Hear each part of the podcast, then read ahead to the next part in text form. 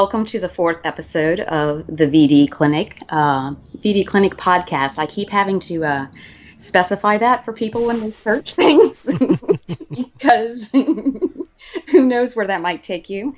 Um, yes, we, we knew we would run that risk. Um, today we'll be covering uh, some more crazy, pretty ladies, or just crazy ladies. Yeah after we had baby Jane. But uh, yeah. So I'm Vanessa once again, and with me, as always, is the president of the Lutheran Gun Club, uh, David. David. Hello. and joining us for our movie discussion today is uh, film producer, uh, baking entrepreneur, and my most smartest friend, uh, Adam Ligio. Hi, everyone. Glad to be here so yes, we're going to be uh, talking some Drop Dead Gorgeous today, and um, later we'll be going over uh, Year 11's uh, The Stepford Wives. David? Yes. So, did you have anything to add? Um, no, not really. Uh, we have a schedule change for October, but we'll announce that when it's important. Okay. Which will be you know, closer to October. Yeah. Otherwise, no, there's nothing else going on. Okay. So, where do you want to start with the uh, the d- discussion of uh, Drop Dead Gorgeous? Um.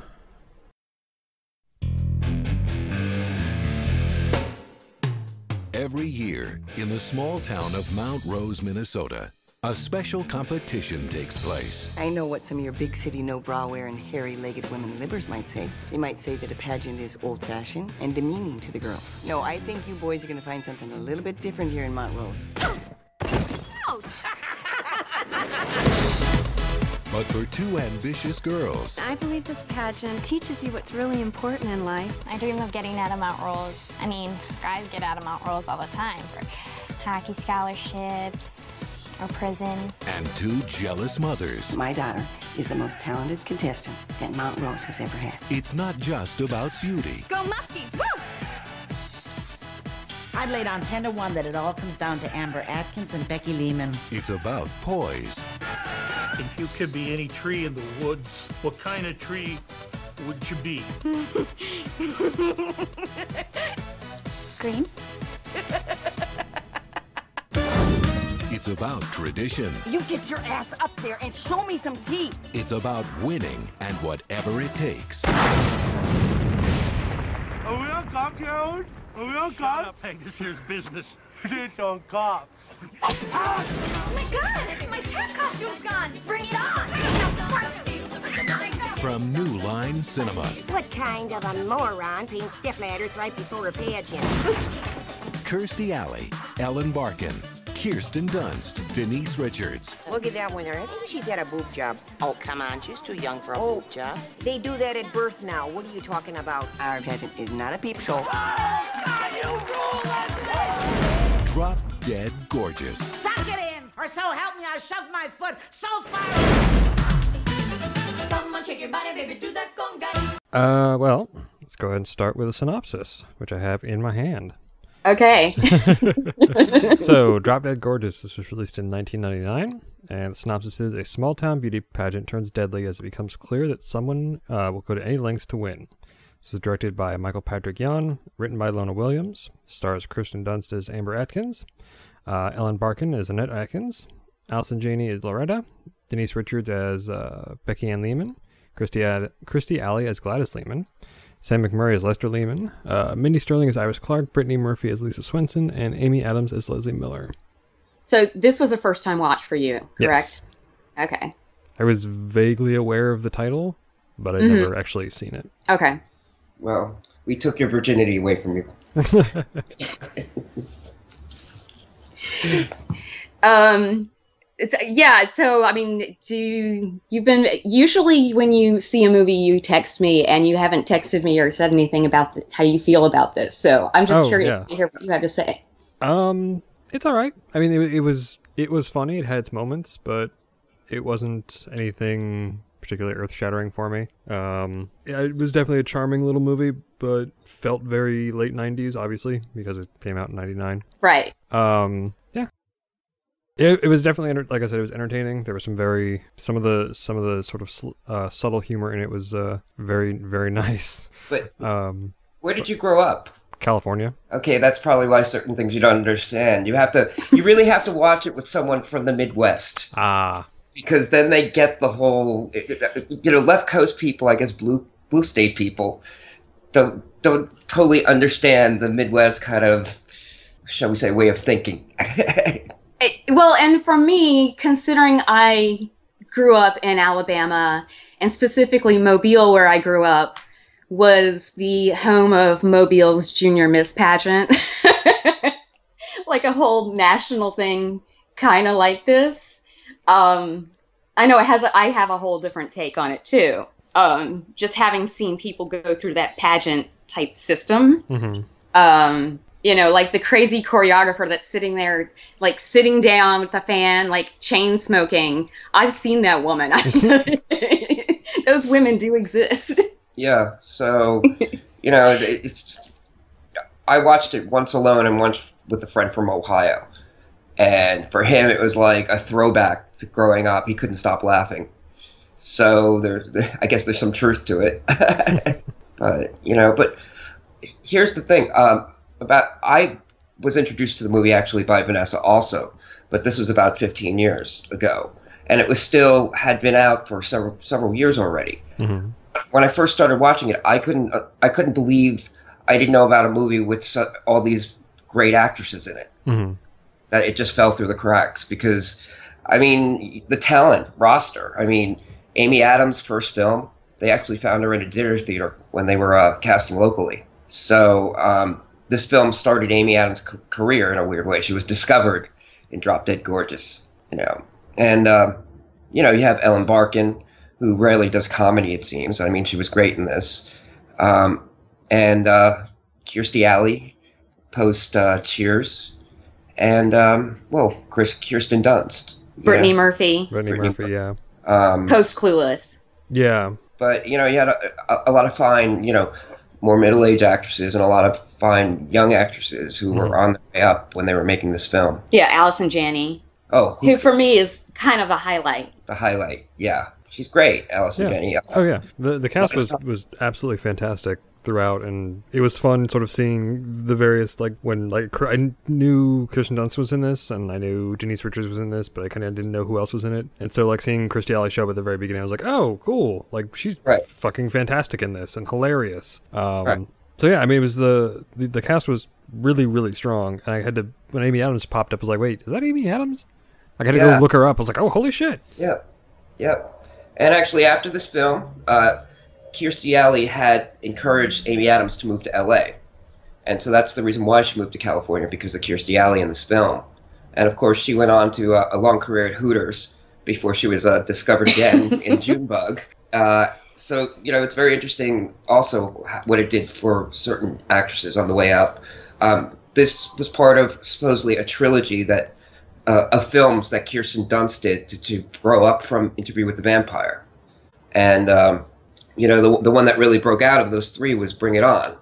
And I, I would have loved this to be her, you know, breakout role as a older actress. Yeah, I think this would probably would have been a stronger breakout for her, but yeah, Bring It On kind of blew up in a way that I don't think anybody expected it to. Right, right, right. So, but you know, it's it's it's it's very well written. Uh, mm-hmm. Uh, Lorna Williams. I don't know what what else has she done since. Does anyone know? I I think you have people as far as writing and directing that have done much more te- like television right. since this. Right, but I mean, she based it kind of uh, on herself because she was a beauty queen herself, and even uh, I, she grew up in Rosemount, Minnesota. You know, hence Mount Rose. well, that makes sense. So. Uh, uh, looking at her IMDb, it looks like she only did some additional dialogue for Shark Tale and has a story bike edit for Scout's Guide to the Zombie Apocalypse. Ah. All right. Well, she, she I, I, think she hit a home run with this film. Mm-hmm. So, um, I mean, the comedy in it is just. It, uh, it's just too perfect some of the things that come out. yeah, it's just the timing, I, the comedic timing in certain scenes that gets me. Um, like I say, and I mean, like I said, Allison Janney is a highlight for me, mm-hmm. and she's always it never fails for me.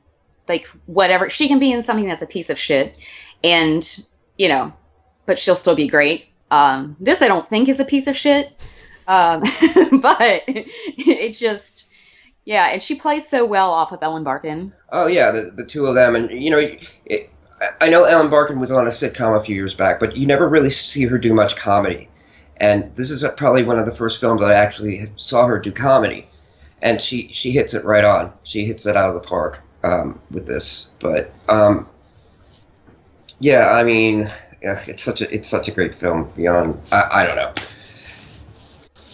Well, I, I mean, I like it a lot. I yeah, I know I, I have to be in the mood as far as like how funny I find it, but I st- I always do right. find it funny. Right. But you know, Allison Janney and and a lot of them are also amazing comedians in, in themselves. It's done in a documentary format, and you know, Allison Janney had such great lines, and I'm wondering how many of them were improvised. You know, that that she just said what came out of her uh, characters like that mouth. True. Yeah. I don't know. It's a good question. That's, a really good question. um. Yeah. I mean, you know, it's I could see some of it, but right. You know, um, yeah, I mean, even the, the, the towards the end when she's uh, in the uh, the airport the airport hotel and the news crews come down and all she says in the back is, "Hey, I, I got some. I got some." I mean, that seems so improvised. I mean, the, the, the way she did it, but but you know, you never know. I mean, with her mock, little thumbs up, yeah, she does that. Yeah, yeah. Her, uh, you know, mockumentaries are great to, to sometimes produce because. you, you could say anything and it might or might not make it to the well adam i mean you've worked on documentaries right actual documentaries um, so that's why i was also i was partly curious for you know some of your insight uh, for the most part i like the mockumentary format but there were a couple scenes where i think it went too long without a camera change or, you know so it looked too steady and too much like a regular movie in certain scenes but for the most part, I mean, it was a it was a a great um, you know it was a great film, and I say upcoming actors. I mean, even um, Thomas Lennon. I had worked with Thomas Lennon uh, Lemon um, years back. He actually was a year ahead of me at NYU, and then it was also funny trying to place the voice because I was like, I know that voice. But who was who's the who uh, was that? Thomas Len, uh, Lemon. He was in um, Rescue 911. He was recently on the New Odd Couple. He played, oh, okay. He played uh. Yeah. Felix. I've heard the name. That's why. Right. So just even his voice, the tone of his voice, and, and the way his voice sounds is really great. I mean, it, it's perfect. And, yeah, I um. Going back to what I, I kind of was I was saying earlier, like the fact that the way that they have the whole setup of the pageant mm-hmm. and it leads up to this you know, it culminates in this big national event in Lincoln, Alabama, or whatever. Is the nod to the junior mass junior Miss pageant being in Mobile, Alabama, where I grew up, um, which started like in the 1920s and became national, and it was televised. Like I think it started that in like the 50s, and it's supposed to be like high school seniors, mm-hmm. and um, it ended up they finally changed the name of the pageant to the distinguished young woman of the year uh, they only did that a couple years ago they thought they'd get into the you know catch up with the times uh, as far as the pageant goes but i went to school with so many girls who really worked up to be in those kind of pageants and you can see something like a toddler's in tears and see that the beauty pageant industry is terrifying but when you start seeing like up close and you know an actual reality um, some of like the desperation that some of these families go through and the fact that in this movie it's whatever mount rose um, and it's a smaller part it's not Minneapolis or St. Paul as far as Minnesota goes. Mm-hmm. It's um, it reminds me of like little places in Mississippi that I've been to and did theater in, where it's like the pageant is the biggest thing ever for some of those people, and um, Adam and I actually were watching this earlier, and he pointed out, which I think I, I had realized before, but the numbers of the contestants mm-hmm. in the actual pageant are written on paper plates. Um, yeah, that, I've seen that in real life. I mean, it just small little things in there, but uh, and that's I think that's what gets me about this movie is that it has a lot of small little things. Uh, but you're right. I mean, it's not like the best thing ever. I've I have seen other comedies that you know are sharper. Mm-hmm. Uh, but I mean, I never cease to enjoy it. Yeah, it, it, it's one of those films again. You have to be in the mood for, but if you're in the mood for it, it it's great because of the one-liners. You know who I would love to watch this with is Diane Sawyer. I mean, I hope she's seen it. You know, because I'm wondering what her re- her reaction would have been after seeing it. You know, and in that monotone kind of Diane Sawyer voice. You know, oh, I think it was very amusing.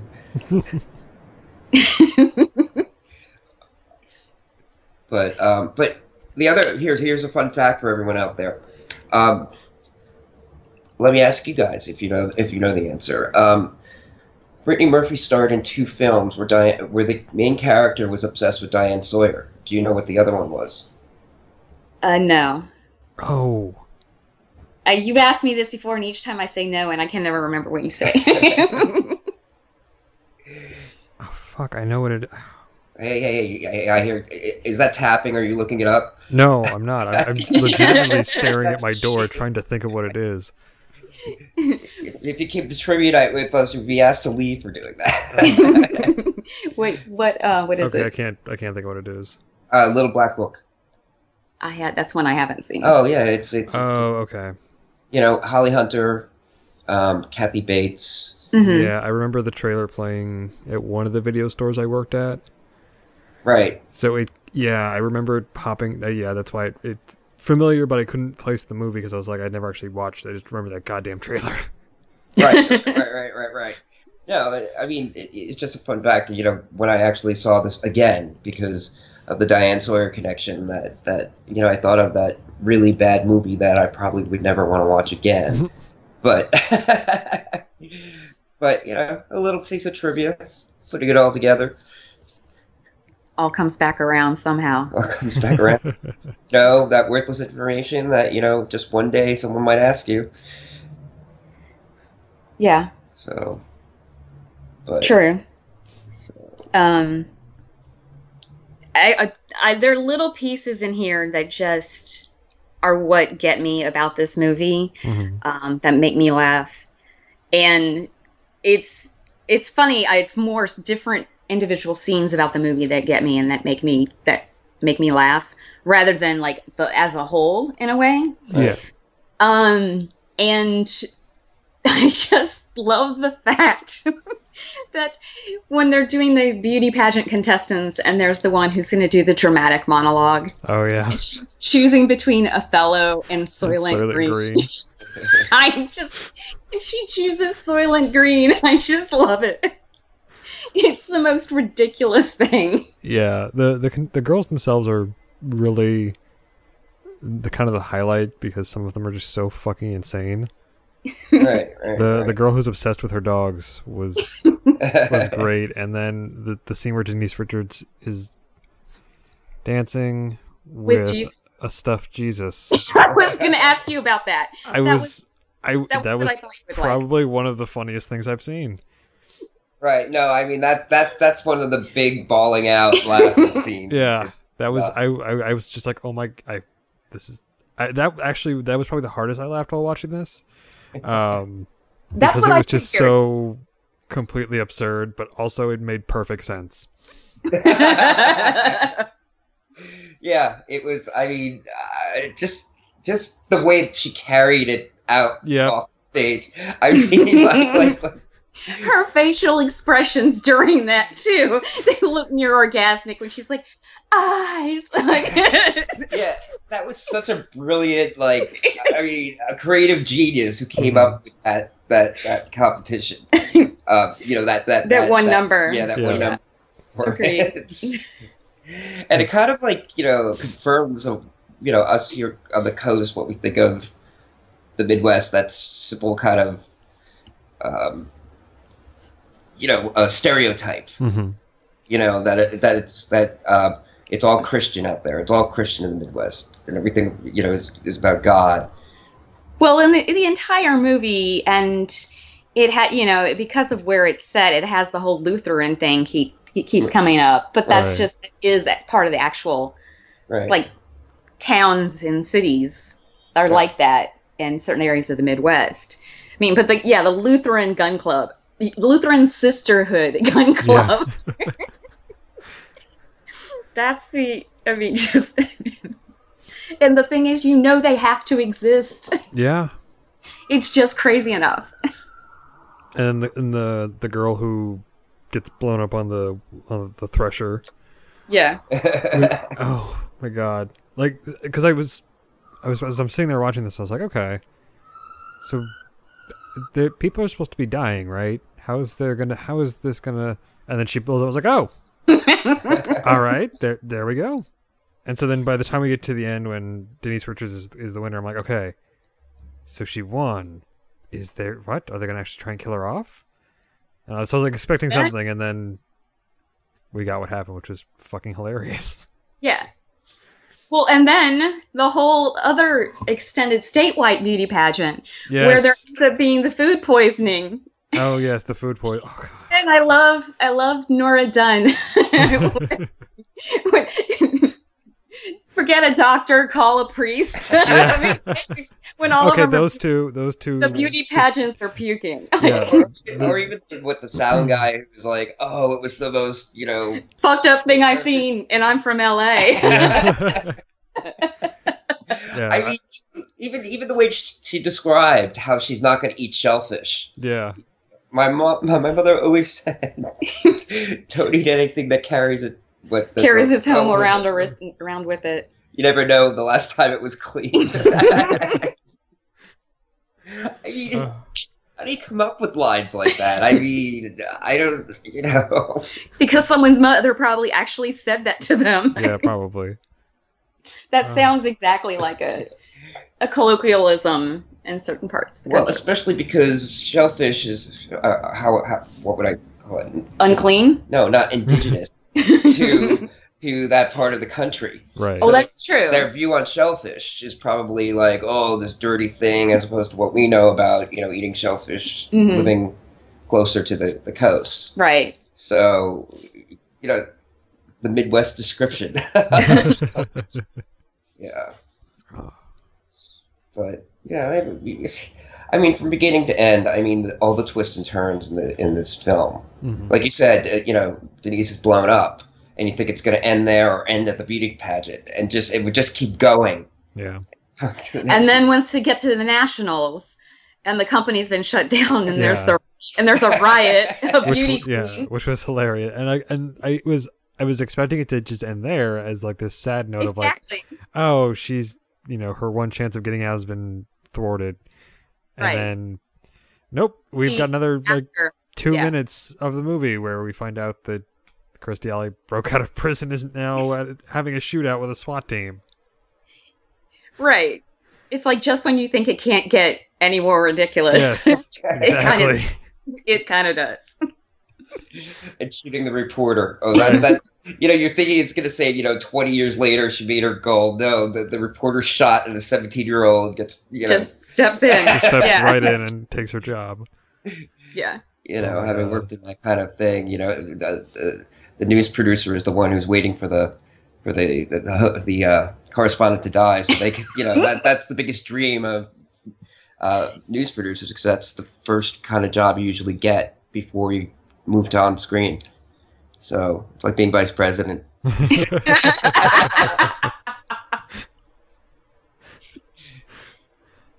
shit! But yeah, I mean, um, and and we were discussing before. Here's the interesting thing that they shot it entirely what in Minnesota. Yeah. But yet they had so many character actors that they brought in from LA to be in this film. You know? Yeah, like Sam McMurray, who plays Litter Lester Lehman, like yeah. right. But I, am I'm thinking the cost of the film, like the, well, the extra yeah. cost, uh, instead of like hiring locally, because it wouldn't have made a difference technically if you had different actors playing it. Yeah. You know, um, but I guess they did hire locally because you know they gave us you know the wonderful Amy Adams yeah. of this film. So it keeps on giving, you know. That's that's another you know thing you have to say about this. and the trailer blowing up. Well, you yeah, know, you know, what's you know even weird to me that you have a beauty salon in a trailer. Like that's not weird. But, Didn't you see Steel Magnolias? That is exactly what Truvy's was. Yeah. I, so again, except it was outside of her home, so it wasn't quite as. it wasn't an actual trailer park slash home. But you know, how do you, how do you get customers? Do you put a sign outside the trailer? She has park? a sign yeah, outside. Right. She has a sign, but how many people are going to drive into a trailer park, you know? Get... You have a lot of regulars from the trailer park that come to see well, you, I'm sure. Yeah, hmm. the market, I guess. yeah, I do love the the way they set up the explosion with those two, the two idiots with the guitars. Yeah. Or even what about the beer can? The beer can. I mean, what made me totally lose it in, in, in this film that was one of the scenes where she's ashing into it Oh yeah, in the hospital. I'm like, how more ridiculous When she, uh, when she swings it and hits uh, Amber in the head with it, when she tells her she doesn't want to be in the pageant anymore, I lost it. Right, but even the way they were acting, like you have a can attached to your head. Yeah, you and can melt. Line up, like, oh, there's a wasted uh, the press-ons. Right, like she's not. Yeah, she's not in surgery removing the can. They, yeah. have, her, they have her actually in the room with the can, like it's going to be a permanent thing so. Oh my god. And it and it always makes me laugh the way that in that scene where Ellen Barkin says, she's pregnant. the way she says that just cracks me up. Right. Because you see such a sense of despair in her face. Yeah. right. Oh, oh. she just sees like her, you know, her future just flash before her eyes yeah. Well, I mean, you know, it, it shows, you know, in a small town like that, it really is no future unless left you move, unless you move. Well, true, but I mean, and that's supposedly what happened to her. Coal miners, you know. but if you want a job, but um, the way that to get out of town uh, for guys. Yeah, yeah, yeah. Sco- you know, sports scholarship, no hockey scholarship, hockey scholarship. like not like oh you could go to college or you could join the army no those are the two standards of this small town that's why a beauty pageant is the option for girls yeah it's and i'm glad i didn't grow up in a place that as bad as they could be i'm glad it wasn't that small well you know small towns is, is you know something again where we on the on the coast we, we don't see much. well, you know. I know. You're very low energy today. I am. I'm yeah. very sorry about that. Um, that's... Yeah, that's. Hmm. I don't know what else to.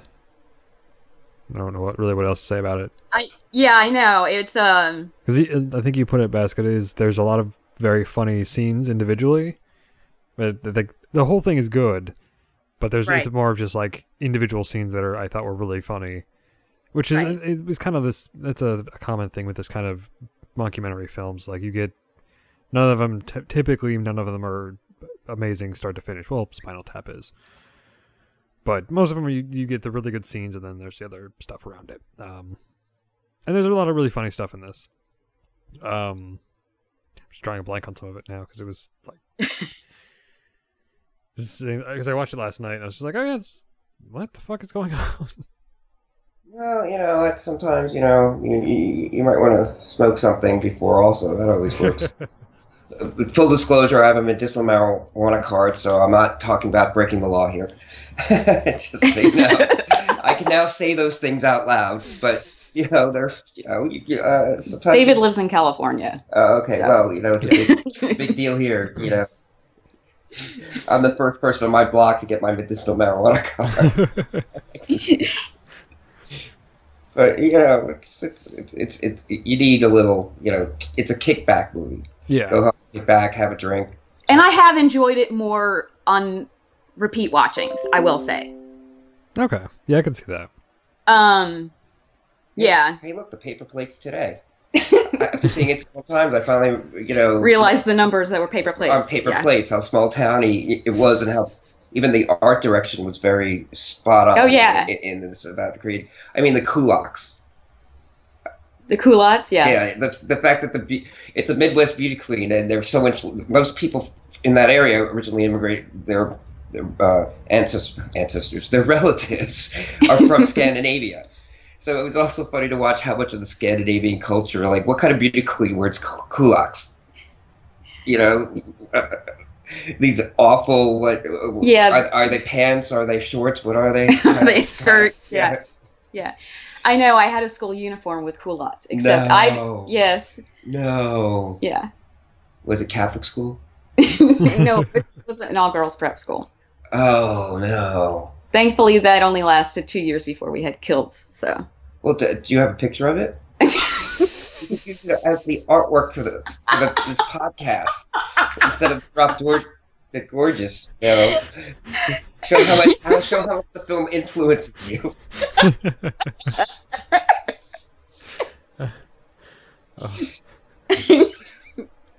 uh, no. uh, uh, no, yeah was. Yeah. Yeah, oh lord! And the accents, they all were perfect right on with the accents. They were. You know, it it, it, it, it it's kind of like this like I don't know. It's kind of like their face is paralyzed, kind of like, like that. That you know, I don't know. Well, you know, it's kind of.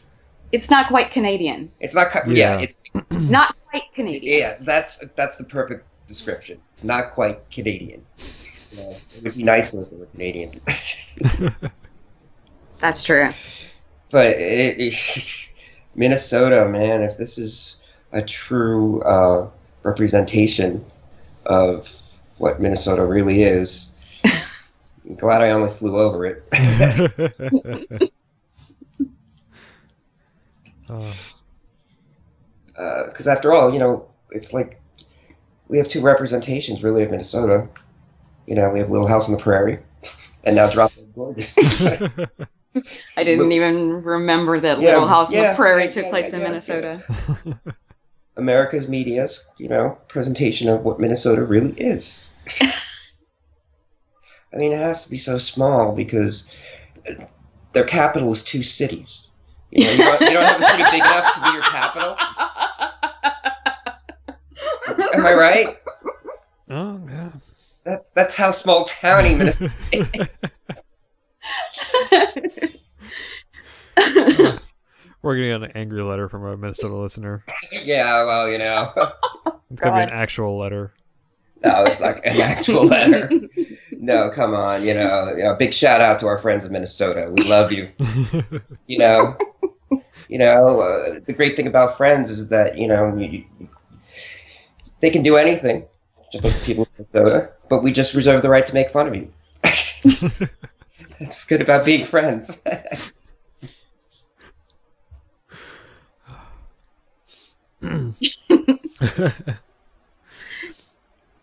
All right, guys, let's get up. I'm the one with the cold. I should be the one. I know. I know.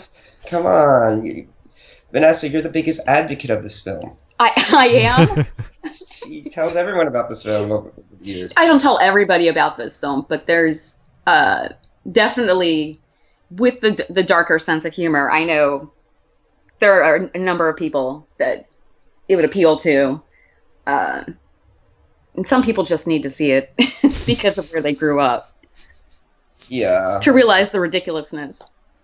No, honestly, uh, my my uh, my um, friend and a, and a director uh, who I've worked with, uh, she teaches documentary filmmaking at NYU, and you know, after seeing it even today, I, I want to give it to her to say, you know what, mockumentary week, you got to play this film, because also her students now were, were, were weren't even born, it seems, or were very young when this film opened.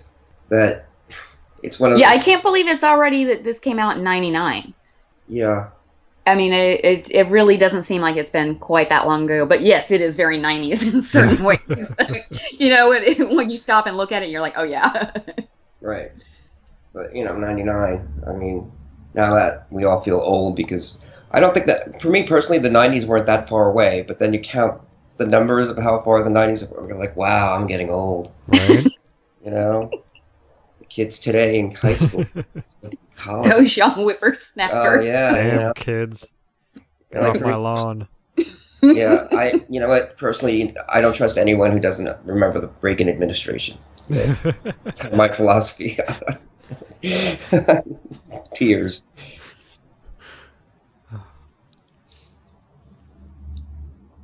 So, but you know, it's uh, it's. Uh, interesting film. I, am I'm, I'm also wondering who greenlit this film because it kind of doesn't have an audience, a built-in kind of audience. It kind of feels almost like if it were made today, it would be like a Netflix.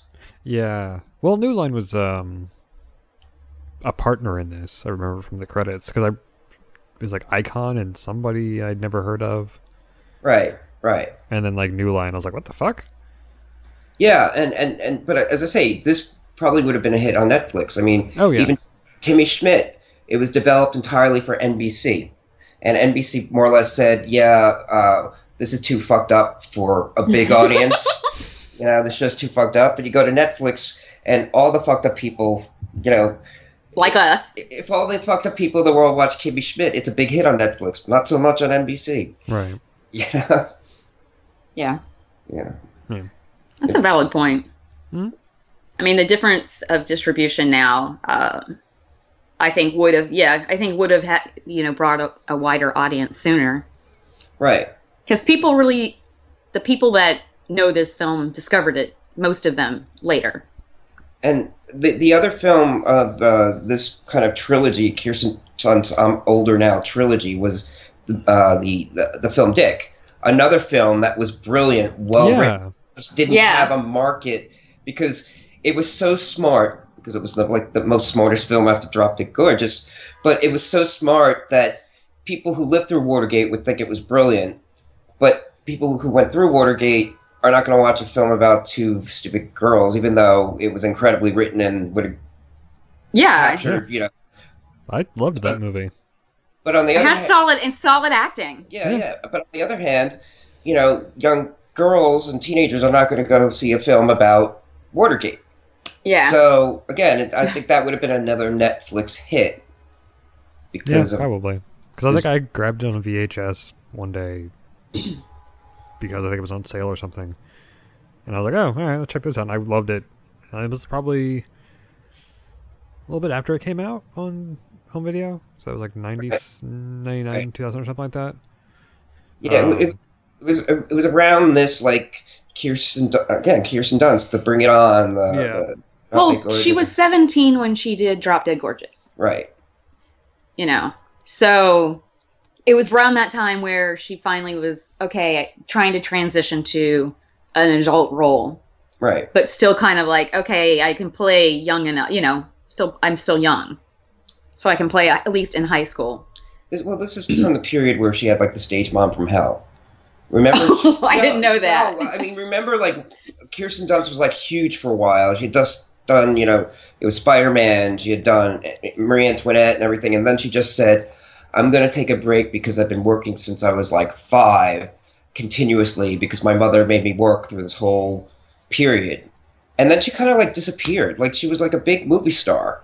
Yeah. And then she told, and, and she said, I need to go into rehab. So she went into rehab for like I don't for being overworked or something like that. You know, it's kind of like sketchy circumstances. But she went into rehab because she was exhausted from working her whole life. So, but so this was the period where her mom's like, you know, probably like Loretta smoking the cigarette. Get out that kitchen. We want a big house. Get your blonde ass up there. I don't care how tired you are. So I guess Kirsten Dunst could identify with this film also. Yeah. Yeah. Yeah. Um, uh, I don't know. It's just I still it's um like I said I go back to that choreographer lady. She just she's just the one yeah. because I've actually met women like that who had the dance to you out of their back garage. right. But the you know but the just the hand fan constantly going and the chain smoking, you know. Right. Well, let's talk about you know Brittany Murphy for a little bit. Not maybe not in this film, but let's talk about. Okay, what do you think about that bullshit that she died of like mold? like like what what what is that? Like I don't understand. Like she had all these drugs with her, but she died of mold, and then her sleazy husband died six months later of mold. Well, if she died of mold, don't live there. Newsflash it could happen to you. but do, do you like do you, like believe that that was the reason of her death? It's, it's sketchy. That's yeah, all. It's certainly weird. But it's it, I still think it's strange that yeah when especially when I watch this movie that all of a sudden I'm like yeah she's gone already like. Yeah. But I mean, even like, and it's been a while. So pretty much, it's like natural causes, and it's like it was during this period also where a lot of young actors in Hollywood were dying from like natural causes, like you know, look at Corey Haim. Oh, he didn't die from drugs, even though he was on drugs since he was five years old and abusing. But you know what? He didn't. He didn't die of drugs. It was just a natural cause. cover up. Cover up. Cover up. Cover up. yeah. Cover up, cover up. But I mean, I, you know, you shouldn't talk ill about about the dead, but the Lifetime movie pretty much handle everything about. Oh my god, I forgot there was a Lifetime movie about. Oh it. Oh my god, yeah. Uh, Sherilyn Fenn played her, her, her stage mother. And like you know, Sherilyn Fenn, you know, was always known as you know the sort of beauty, you know, nice body. She comes here and she in this film she has like a brown leg, like she looks like a you know a, like a like like a you know heavy set woman who who who, who pushes pushes Brittany uh, to to succeed and but in a nice way. That's the one thing. I don't want to be a stage mom, even though she was a stage mom. but it, it, it it's it, it. I say, you know what? If, if you're ever up late and you're watching Lifetime Movie Network, just you know that's slim chance. See if it's on. oh God, God, talk about something you can't be sober for. Right. that that requires some bottle of uh, wine or something. it sounds nothing like. Yeah, it just sounds completely like. Yeah, this is a boozy movie. oh, come on, you know what? The one thing is, is that don't you remember when we were growing up, the uh, TV movie of the week? Yes, and that was like a big deal. And it's like, I mean. Uh, uh the most ridiculous movies just to get it on. I mean, how many Stepford uh, Stepfords did they do as TV movies of the week? I mean, yeah. Adam was telling me about this because I was I, I told him you know we are doing the book and mm-hmm. he said there are these TV made for TV movies yeah. and I'm and I knew I've I've seen the 1975 or whatever Stepford Wives and then the horrible remake mm-hmm. with Nicole Kidman, but I had no idea about these. Yeah, they, like, they, they, you know, they, they did these TV movies of the week with the Stepfords. I mean, this is like the '80s when, when they were cranking out these awful, you know, middle budget kind of TV movie of the week. You know, I'm dying of a woman's disease or. or so, but, so the modern equivalent would be the Lifetime movie. Yeah, okay. yeah, yeah, yeah. Except they weren't always geared towards women. You know, they were family. A lot of them, like okay. this is the cautionary tale. Oh right, right, right. right. So you know what? Some of them from the '70s are like super sleazy. you know what? It, it, tragic, you know, as tragic as these two moves of the week are, the, the actresses that they played couldn't have made it more cheesy. Like they did one called The Stepford Kids, and Barbara Eden plays the mother trying to save her kids from the men's club. Oh, oh, my god. So, Stepford Husbands. Okay, I saw I saw images for both of those when I was looking Steve for Williams. And I was like, wait, did he write more of these? What the fuck? Yeah, yeah no, they were they were a series of TV visit week. So Cindy Williams was in the Stepford uh, Husbands, and she was the ringleader. So Shirley, you know, was getting everyone. Shirley Feeney. yeah, was pretty much getting people to join a cult. But it's like, why did you cast, you know, Cindy Williams of all the people? Like, I, it, she's not particularly threatening. She's not particularly threatening, but also like her appearance in the movie came out of left field. Like, what other things have Cindy Williams really done uh, except American Graffiti and, and, and Laverne and Shirley? Like, it's kind of like that's her thing, and you never see her act, and all of a sudden to pop up in this bad TV movie of the week playing the Ringmaster. Um, you know, just, it was just, that's odd in itself. That sounds kind of awesome, actually. I know. Probably does. I, no, know. now now that you've talked about these, I actually do kind of want to find them. Yeah. And yeah, but the problem with these TV movies of the week, a lot of them from from the '80s and early '90s, is you can't get them on YouTube. YouTube. Not, not always. No, some of them you can't get. You know, and Amazon Prime has a lot of shit yeah. TV movies. Yeah, believe me, I can find I can find things if I have to. I scour the the internet. I mean, they did a the, this one. Oh, okay. Full disclosure: I did work with uh, Joan Rivers and Melissa Rivers, and Melissa Yes is an idiot, and you know everything you, you, you, she seems. Yeah, exactly. But they did a they did a TV movie of the week called Tears and Laughter, the Joan and Melissa Rivers story, and they played themselves. yeah. yeah, that was a thing. oh my god. It was, it was and the thing is, is that it was uh, them handling life after the father commits committed suicide. So the whole movie is about Joan trying to, to, to make her comeback. And then Melissa playing said claims, I guess in a weird way it almost felt like they came up with the storyline to make Melissa more more more more, more interesting. But she apparently she had a she had a boyfriend that used to beat her. Yeah. Yeah. But it was just like weird, like the way it was like just walk away.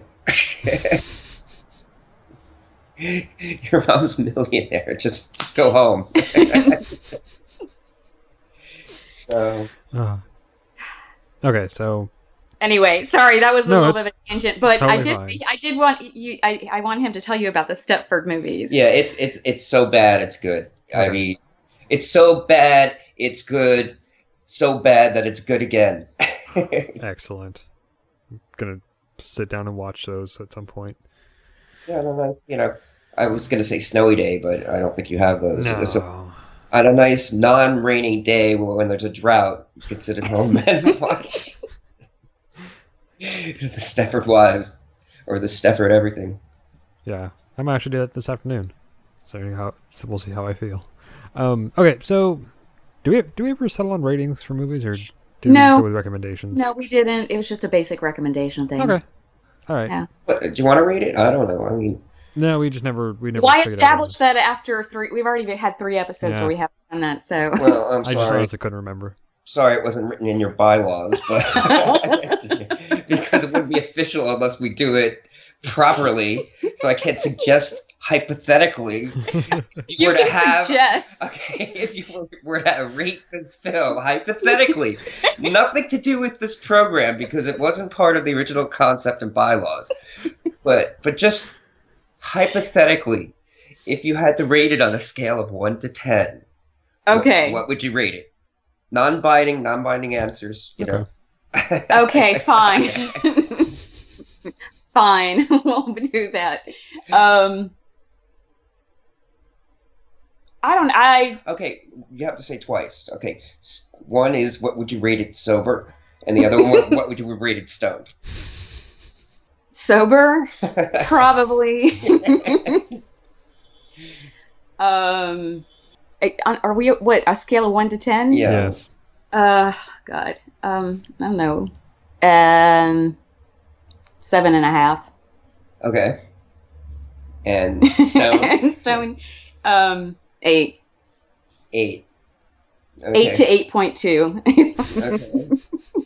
And sir, what are your next rates? Um, I didn't watch it sober, so I can't judge it that way. Um, okay. Stone well, rating was eh, give me like a seven. You didn't watch it sober either. You you didn't prepare for this uh, podcast, did you? Um, well, maybe you need, you know, on your next podcast, you should have like a little, you know, addendum at the end. so. at, uh, you know, watching it sober. Sure. Well, what what about you, Adam? I would probably give it like, uh, like a six, um, sober, because like you said, it, it was a lot of broken up, almost vignettes. However, I'd probably give it like an eight and a half stone because you don't have to be you, can kind of uh, your mind can wander off and still come back to the film and laugh. yeah, that's a yeah. good way to put it. You know, and, and, and the lines I say are brilliant. I mean, if if you want to talk about the writing and maybe not the film, I would give the writing like a ten. Yeah, I, I would give the writing higher. Yeah. yeah. yeah. And of course, my girl Allison Janney, oh, oh, the perfect ten. yeah. So. Okay. Yeah. So, would you guys recommend it? Yeah. I, yeah. Yes. I oh, that's, what we did. So yeah. yeah. I obviously yeah. have already. Yeah. yeah so I, uh, yeah, I think so. I would, you know, certain people, I should say. Yeah, I think certain people would definitely enjoy this. Um, and it's enjoyable. You know. Oh yeah. Even if you don't love it, it's enjoyable. Yeah. You don't feel entertaining. Like, yeah. Exactly. All right. Yeah. Okay. Cool. So thank you for joining us, Adam. Well, thank you. Anytime. I'd love to come back. Yeah, Do you want to pimp your cookies? No, not right now. Okay, I was going to pimp his cookies. Okay, but... well, I might not be back then. Okay.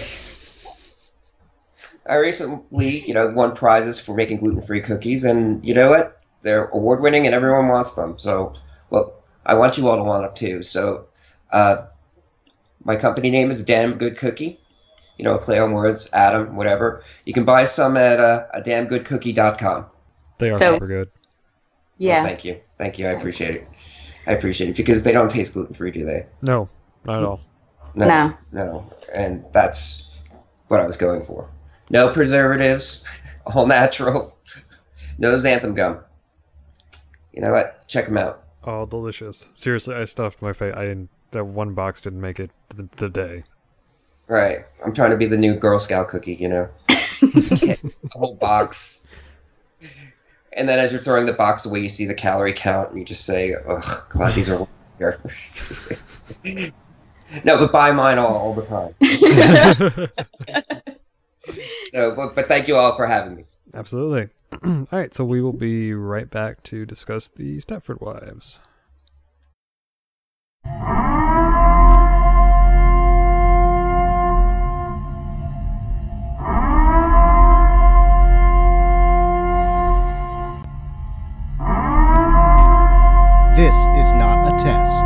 This is the Psychosemantic Podcast. Announcing the commencement of the annual purge sanctioned by the U.S. government. Weapons of Class 4 and lower have been authorized for use during the purge. All other weapons are restricted.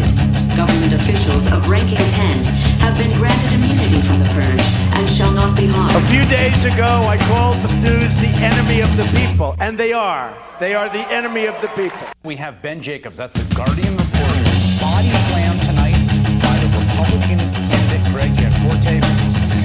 Living with a six-year-old. I do want to be on. I'm not able to uh, be rushed this fast. It makes me nervous. That is one big pile of shit. Well, then you two learned a very important lesson today. Cops don't help. It's a frame! Now's not the time for fear. That comes later. Can you fly, Bobby? In the 20th century, the Senate voted on seven Supreme Court nominees during election years, and it approved all but one. So just to, just to put a button on this, are you ruling it out 100%? Yeah. Are you crazy? Is that your problem? Politics, movies, political movies. The Psychosemantic Podcast better known as the Psycho Semanticast. He did what we all must learn to do. You and you and you and you. Duck and cover.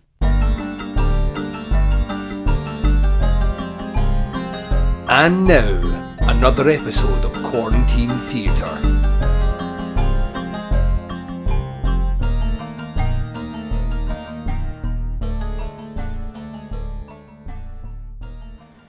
Oh Jesus Christ! Oh, are we getting cops again? You could be quiet. Oh, hi. Hey, it's just that the guys are you you know making the movie about the pageant. I told you all about them. Oh no! Hi. This here's Loretta. I tell Annette. I says, "You talk to me during my stories. You might as well be talking to the wall." You guys want a beer? No, thank you. Is Amber here? Oh no, you just missed her. She she got called downtown to the Bone Gardens. She's in a hell of a mood today. Say, you boys been to the Leemans? Shut it, Loretta. Oh, Jesus Christ, it's true. Let's just say who should win, who deserves to win, is Amber. Why don't you paint? Why don't you paint a big old target on your ass, Loretta? She's the prettiest, you know, the best damn tapper, the most smartest. Most smartest. Yeah, well, that's great, Loretta. You're real educated, like most smartest. Make sure you get that. Make sure you get a picture of that most smartest. Most smartest. Come on, I'm cutting you off and sending you home. She's got to go home now. Well, excuse me, Annette. I'm bragging up on your kid here. I know, I know. D- Diamber's gonna be the next Diane Sawyer, you know. I'll be right back. I'll see you later. They're making a movie here. God damn it. All right, they're making a movie. You don't know where this is. Where this is gonna. What makes you think that Becky is going to win. Why do I think Becky will win? You're talking, hey, don't pinch. You're talking about the richest family in a small town. It's front page news when one of them takes a shit. See, can one of you boys give me a ride home? Don't fall for it. She lives two trails down. So? Be real easy. Go home, Loretta. Come on, go on. Go on. The party's over. Anyone? Anyone? Badasses, Boobs, and Body Counts is a weekly podcast that discusses grindhouse and exploitation cinema. Your three hosts, Mike. It's a quick. Thank you. Come again. Not racist at all. Mark. If you bend over and you have what is essentially a pubic cottontail coming out of the crack of your ass, you need to do some goddamn grooming. And listener favorite Iris. I'd uh, not have sex with that horse. will make you question your own political correctness while laughing at theirs. Episodes drop every Sunday and can be found by searching BB and BC podcasts via Libsyn, iTunes, Stitcher, Google Play Music, and iHeartRadio. You can also listen to episodes directly from the show's website at badassesboobsandbodycounts.com. And we're back with the Stepford Wise. And here's the Wikipedia synopsis. The Stepford Wives is a 1972 satirical novel, or uh, satirical thriller novel by Ira Levin. Uh, the story concerns Joanna Eberhart, a photographer and, and, young mother, who begins to suspect that the frighteningly submissive housewives in her new idyllic Connecticut neighborhood may be robots created by their husbands. This book is a fucking riot. Yeah, it is. Um, I have you read any Ira Levin before? Uh, I had not actually. This was the first uh, one. I know he'd I, written uh, Rosemary's Baby, which I've seen, but I have not read that one either which it's the book the the movie is very faithful to the book okay in, including like dialogue and such okay um but and he did do like son of rosemary mm-hmm. but um, he'd also, he'd also he written wrote boys from brazil yeah okay which I've, I've, seen that one mm-hmm. sliver uh kiss before dying and death trap okay yeah so but th- somehow this is like the first time i ever picked this one up. Hmm. I've like read like a, a, few of the others. Oh, okay. Yeah. I'd be interested in reading some of his other stuff because this, like I said, this was a fucking riot. Yeah. Well, even in his other stuff, like okay, just look at Rosemary's Baby. Mm-hmm. You know, just what you know of the movie. You can see that some of the dialogue there. Yeah. So it's it's very close to the book mm-hmm. as far as like there's this little sense of humor stuck in there, you know, here and there even when it's something that's clearly not comedy. Right. You now, Stepford Wives is much more just it's not just a little humor. I mean, it's actual satire. Yeah. Like that is just what it is. It's flat out satire. right. I don't even I don't even know if I'd say thriller as much as I just say satire. Yeah. But, well, it's the I, I mean, it's it really is. Yes, I guess both. Yeah, it's kind of a thriller, but it's a, uh, very obviously making fun of thrillers. Right. Um, which obviously is part of the point of the book. Um, yeah, it was really good. I really enjoyed it. Um, I actually there was a when I finished the book, it reminded me um, of the end of, of Rosemary's Baby. Actually, the very kind of mm-hmm. downer ending of that one. Yeah. Where you know the Satanists are, are chanting the you know Satan lives. And Liz is like, oh yeah, the bad guys win, huh? Fuck. Yeah. Yeah, you think that you when you think it's not going to happen. Yeah. It happens anyway. Yeah, and I actually really appreciated that in this book because mm-hmm. I was, uh, and I felt bad. Like I, I felt bad for Joanna, obviously, because she's a very, she's a fun character to follow through the book. Um, but yeah, the the ending was just so like, oh well, shit, that's terrible. Yeah, yeah, and I mean, and this is my copy of the book was 124 pages. Yeah, uh, mine was too. Uh, so it was nice and short, mm-hmm. but you didn't feel there was such a fully developed story and characters yeah. in that that you know it it didn't feel like oh just 124 pages. No, uh, the story uh-huh. moved really very quickly, but there was it was never never too, moving too fast that you couldn't follow with the action. It was always very clear I, what everything was going on, and you know, you would. they, he was very good about you know note kind of noting what time frame we were in um, for the seasons and stuff, so we knew how long it, how much time had passed, um, right from from scenes to scene. Yeah, yeah, no, that that definitely definitely works. Um, now I was going to um, I, I don't know. Did I ask you already if you'd seen the movies? No, you said um, you hadn't seen the movies. I've not uh, seen the movies. No. Okay. Okay. So, but you knew the general idea ahead yeah. of time. Yeah, it was. It, I it's seen the you know through cultural osmosis and through parody. It's like okay, Stepford Wives. You know, is referring to robotic. You know, 1950s housewives, basically. Now, sort of thing. To okay, whatever. We're spoiling the book because it's whatever well, yeah, 45 yeah, and, 45 know, years old. Um, did you know they were actual robots? I assumed so. I mean, it's never it's never explicitly said that they're robots, but I mean, when what's his name, Coba, hmm.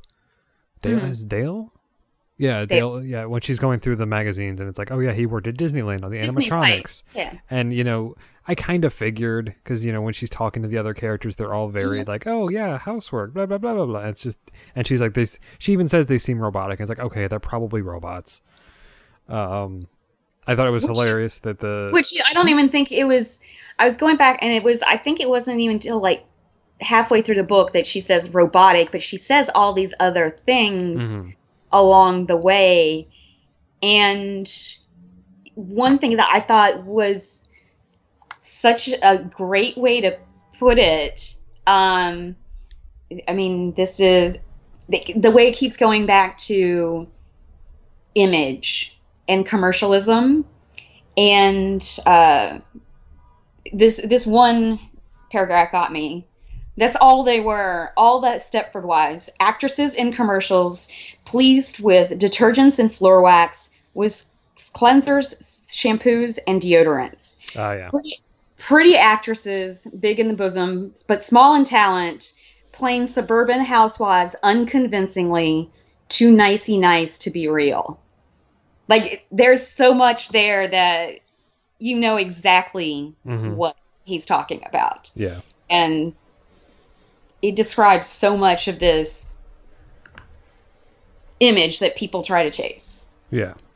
Um, I uh, what what I found interesting. I mean, the fact that they they in the okay in the satire, you know, they're going going after feminism. Mm-hmm. Um, and I mean, it's like they have a whole roll call of feminist ideology and groups they have to hit yeah. because it's like okay national organization of women um, of which i was actually a member for a while mm-hmm. um, full disclosure um, but gloria steinem right then uh, kate millett and then they, would they say that okay she they used to have this women's club yeah they used to have a women's group Betty Friedan mm-hmm. um, came to speak, even. Right. So it's very much like names that everybody, I think, reading this book of 1972 when it came out, mm-hmm. I think everybody would know, even if they aren't necessarily political. Right. Because there are names of people who are big enough in the news. Mm-hmm. Um, I don't know. I just thought that was interesting that, uh, like I said, you no, you have to have the little roll call. well, it definitely helps establish a time frame for when this book is taking place and really expl- it, it basically gives you exactly the explanation of why why what is happening is happening right you know and it which, and which was happening then right which was why it was so funny yeah. yeah. because it was like you know all of a sudden you know you, you were introduced to Joanne and Walter, who are this you know progressive, air quotes progressive couple, and you, for Connecticut, yeah, for, yeah, you know, and then you know, turns out Walter's just as much of an idiot as the, every other man in the town who, right, you know, just wants a, you know, 1950s fembot, right, which is so it it, just I don't know, like it just it, it it's that whole thing is creepy to me. Okay, so do you want to hear something really creepy? Please. I found this. There is a real organization called Stepford Wives Organization. Oh my God. That's been around since the 80s.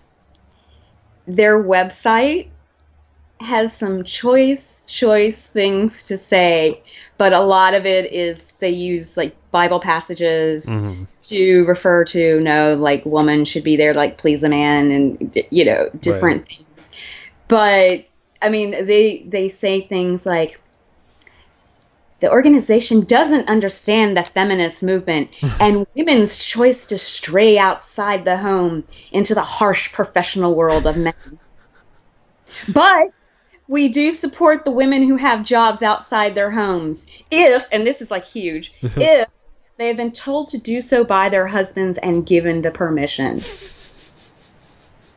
Holy shit. um That's gross. They celebrate the good housekeeping days of the 1950s. Uh it, it's just oh, okay, and here's they then they ha- they have this whole thing. Mm-hmm. organization believes that as women we should accommodate our husbands by allowing them full access privileges to our physical assets. We never think about physical pleasure for ourselves. We save our states of arousal for our husbands and refrain from any self attention when our husbands are absent or present. so they're against masturbation. Sorry. Ew. Ew. Yeah. Ew. Yeah. Ew. All of, it, all of that just just then was incredibly gross. Holy shit. It goes on and of course they have a whole thing where they say, you know, they're anti-LGBT, anti anti-fetish, anti of course or alternative lifestyles. They literally want to be these fucking 1950s robot women. Yeah.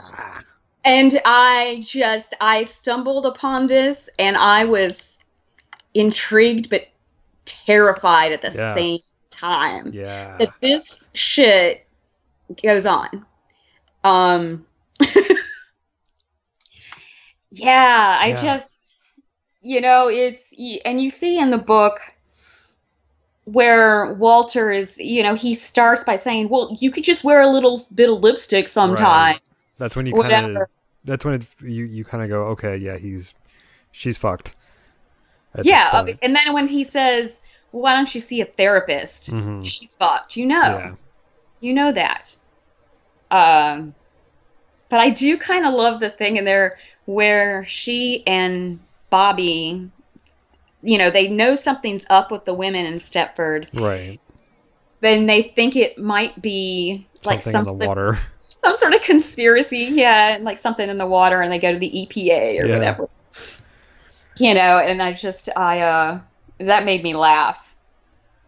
That made me laugh, but yeah. and I and I was I also liked that it was very like the these the Stepford housewives that we meet are all you know estab- we we established that they are they get established very early on and then the the ones who haven't been changed yet are all very but are all much more interesting characters than any of the male characters in the book basically Right. Like Bobby and uh, what's her name, the one who plays tennis, whose name escapes me. Charmaine. Charmaine, thank you. You know, and Joanna are all very interesting characters, and all have things to say and do.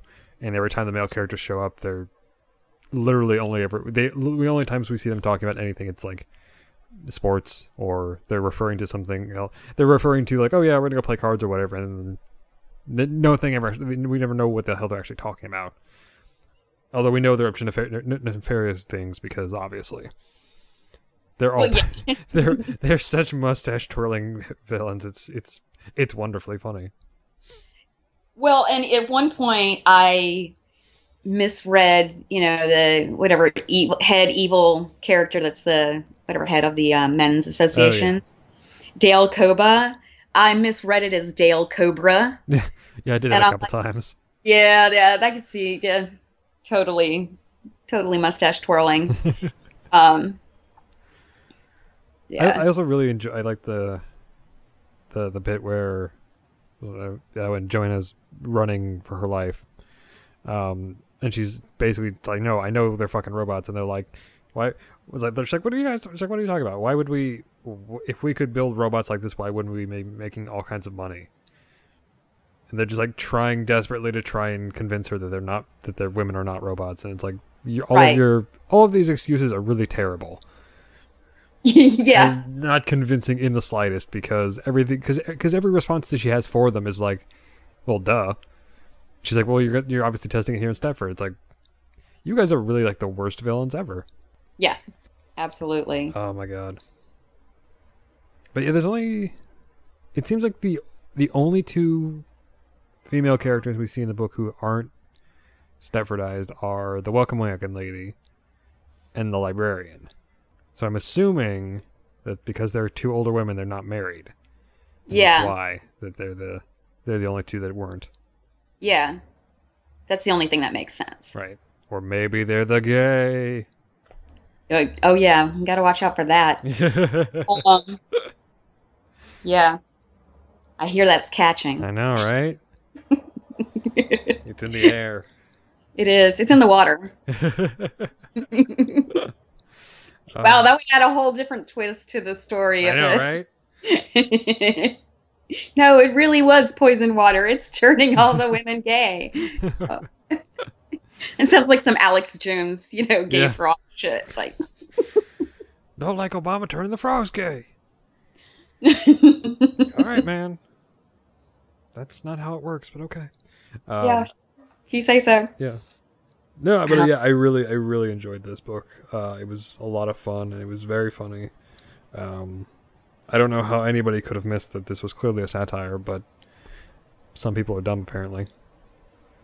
Right. right. some people are real dumb. Well, and I mean, and when you read other Ira Levin mm-hmm. I mean, I mean, you can see this from Rosemary's Baby irrelevant. He does have a bent towards examining like women's roles yeah. in society. Uh, you know, in a you know more constructive and sympathetic way yeah. compared to compared to some other yeah definitely writers um but yeah and when you talk about the the movie versions of it which i want to go back and see them because I mm-hmm. haven't seen, well, at least the original. I haven't seen that in a million years. The one from 1975 is so much more subtle about the comedy, right? And much creepier okay. because. That, but yeah, the one that was the, the, the thing that's the 2000s was. Mm-hmm. sorry. No, no, go ahead. Continue your thought. Sorry, the one that they did in the 2000s was much more just pure comedy. Okay. And that's why it failed. Okay, yeah, because that was what confused me because not before I read the book, I kind of knew that this was vaguely horror, kind of. Like just like I said, through cultural osmosis, like oh, you know, they're turning the women into robots. Like that's that seems like a pretty straightforward horror story, um, right? And I knew the the the Nicole Kidman one was more of a comedy. I was like, that seems really weird. Why would you make this a comedy? This is a horror story. And actually sitting and reading the book, I was like, oh, okay, I get it. Yeah, this makes sense now. So I do really, I would love to go back and watch the uh, the original because I think that one seems like it would be a lot of fun to watch.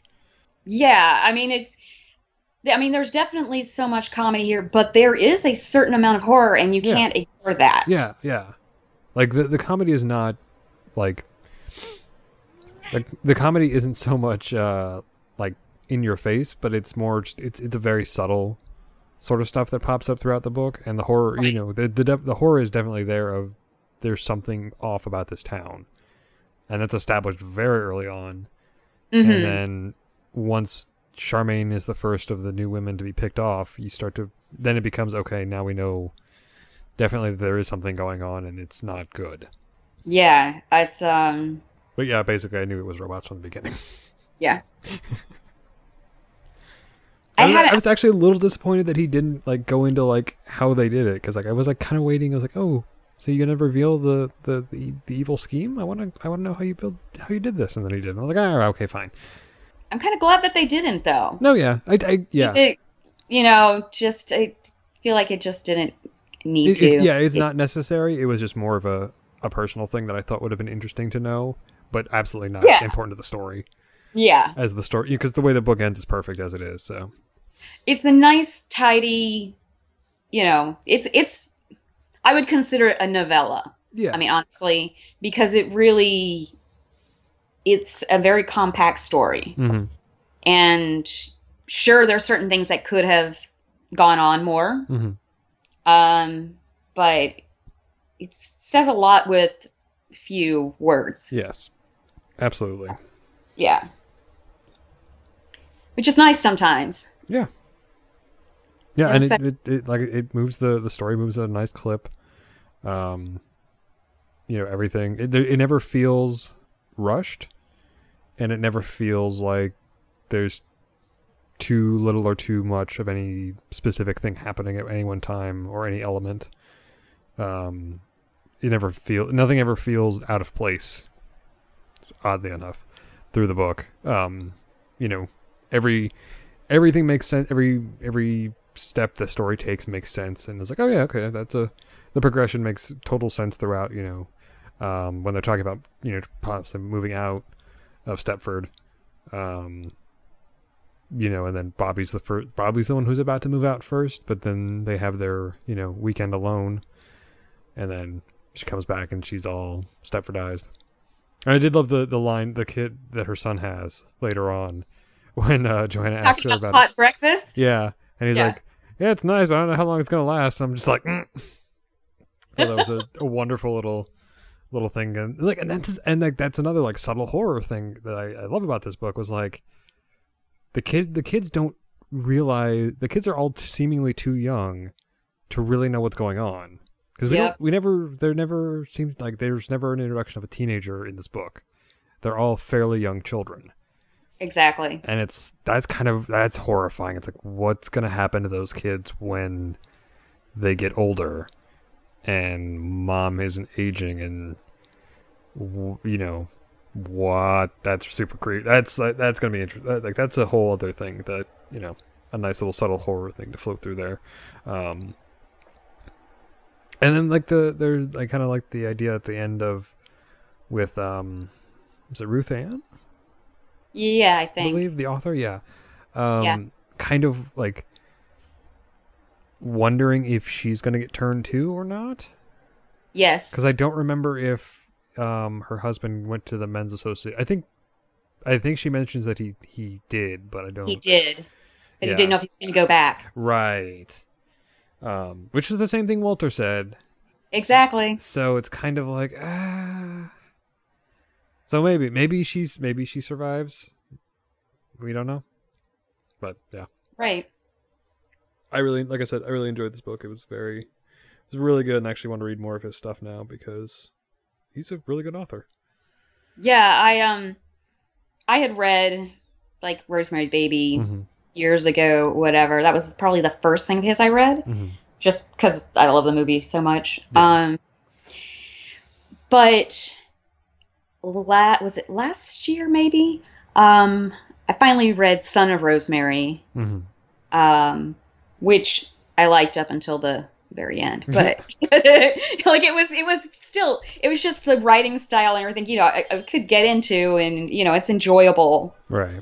Um, even when, I mean, n- none of his things that I've read have been that long. Right. But they've been, they've all been longer than Stepford Wives. Okay yeah um, but still they're they're pretty quick reads um, again because he it's it's like word economy is what he has going on with yeah. with the way he writes and, and uh, it was a, whoever wrote the introduction for the book um, peter straub who wrote ghost story yes that's the one um, he even mentions like oh yeah he's very economical with his with his writing, and it suits the suits the narrative. Oh, you know, a really um, beneficial way. Uh, and he's absolutely right because it just flows really well.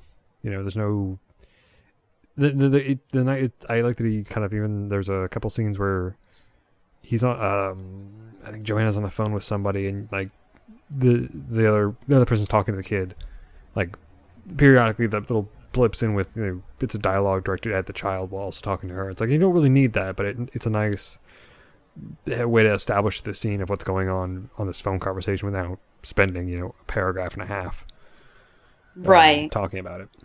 Yeah. So yeah, I like it. Good job, Vanessa. Well, actually, it, um, it, well, it's partly it's a thank you to Myra, uh, Myron Schmidt who suggested Ira Levin. Oh, nice.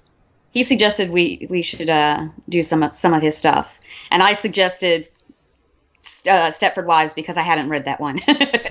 That's how we got here. Okay. Yeah, nice. and plus, it, I don't know. It kind of seemed like more pretty ladies that are just kind of on the edge of crazy. Um, I guess it kind of goes with Drop Dead Gorgeous. Yeah.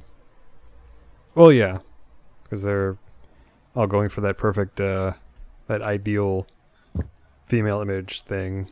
Well, it is. Yeah, it is. It is. Again, it's not just the ideal ideal female image, but it's like the ideal American dream. Yeah, there we go. Because it is the, the whole package. Yes, the the patching.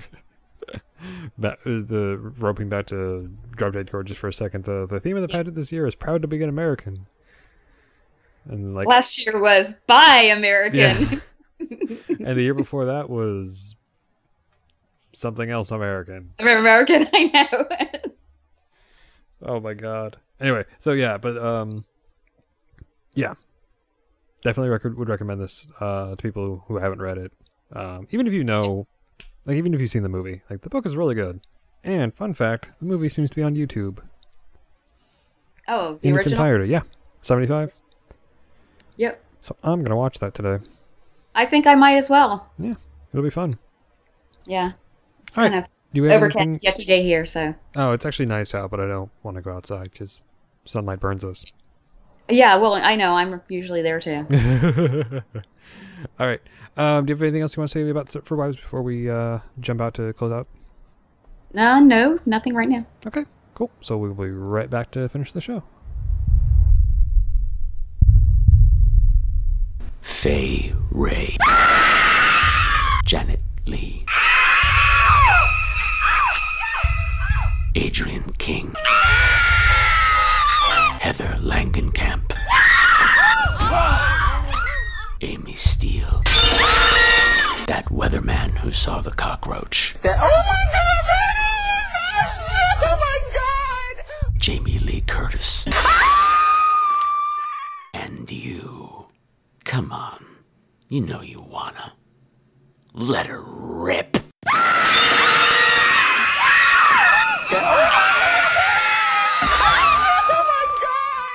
There. Now don't you feel better? You are now officially a Scream Queen. Come play with the rest of us at www.screamqueens.com. That's Queens with a Z. Or you could subscribe to us on iTunes. Either way, it's gonna be fucking fabulous. The Scream Queens Horror Podcast. It's where horror gets bent.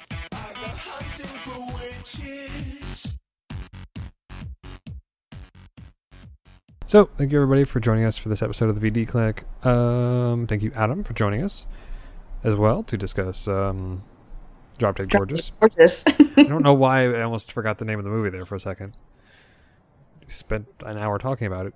Um, uh, next episode, we will be doing a couple of westerns. Uh, well, one western and one sort of western. We're doing The Gunslinger for our book. Um, and we're doing the original 1966 Django with Franco Nero, which I'm super excited about because I fucking love that movie. Okay. I've not seen it yet. I'm looking forward to it. I would recommend if you can if you can watch it with the original Italian audio, I would recommend watching it that way. Um, it, the dubs the dub is fine. Anyway. Yeah. Yeah, but the uh, the original audio is really good because Franco Nero's voice is fucking awesome. Okay. He's a badass. So and finally, we'll be reading a book that won't that you've suggested yes. that won't I'm breaking the my my tradition of of suggesting terrible books by bringing something good. Okay. Good. But, yes.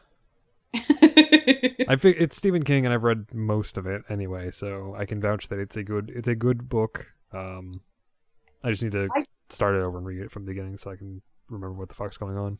Yeah, I picked it up ages ago, but I never.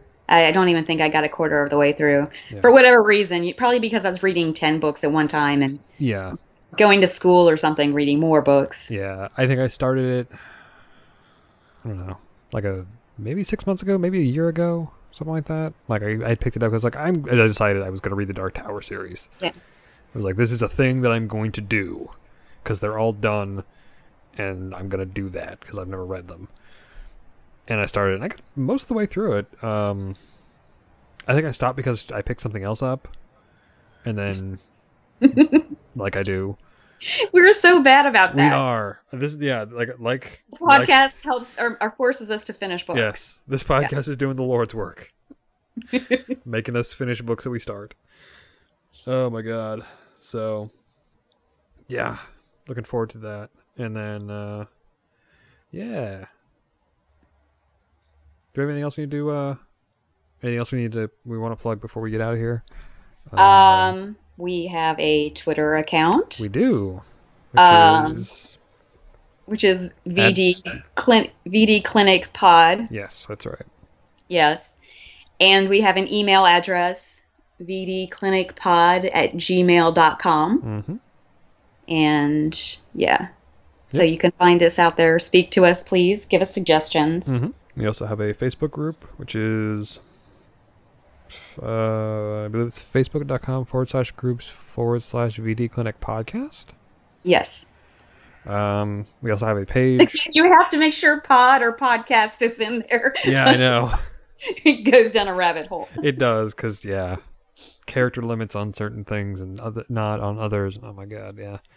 So, uh, but yeah, you can search Facebook for VD Clinic. Um, pod- make sure you put podcast in there for the love of God. Uh, we are also available on, we are exclusively available on Legion Podcasts, so you can get us there. Um, and we have our own uh, solo feed, so if you are subscribed to the main feed of Legion, which moves super fast because there's so many shows on that network that come out like daily, um, make sure you grab uh, our solo feed in, on, was it Apple Podcasts now? They call yes. the iTunes Store now? Whatever. Yeah. It's goddamn Whatever. iTunes. Um, but yeah, we have a solo feed on iTunes, so just search for the VD Clinic pod- podcast, and you can grab us there. You'll never miss an episode. Um, yeah, follow us on Twitter. Uh, we don't have an Instagram yet. We've been, we, we I think we talked about it once. Yeah. And we never really came to a decision about and, that because I just we we both just post stuff to our own personal Instagrams. Um, which are very easy to find. Yes. So, yep, yeah, uh, that's it. I can't think of anything else to close out the show. I've no. five fucking years of podcasting, and I can still not close out a show. Again, yes. Yeah, it's it's truly a skill. It's it's very impressive, David. I know, right? So good night, Vanessa. Good night, Vanessa. Good night, everybody. Wolf smartest. Wolf smartest. yep. All right. All right. No, thank you. Zamba here,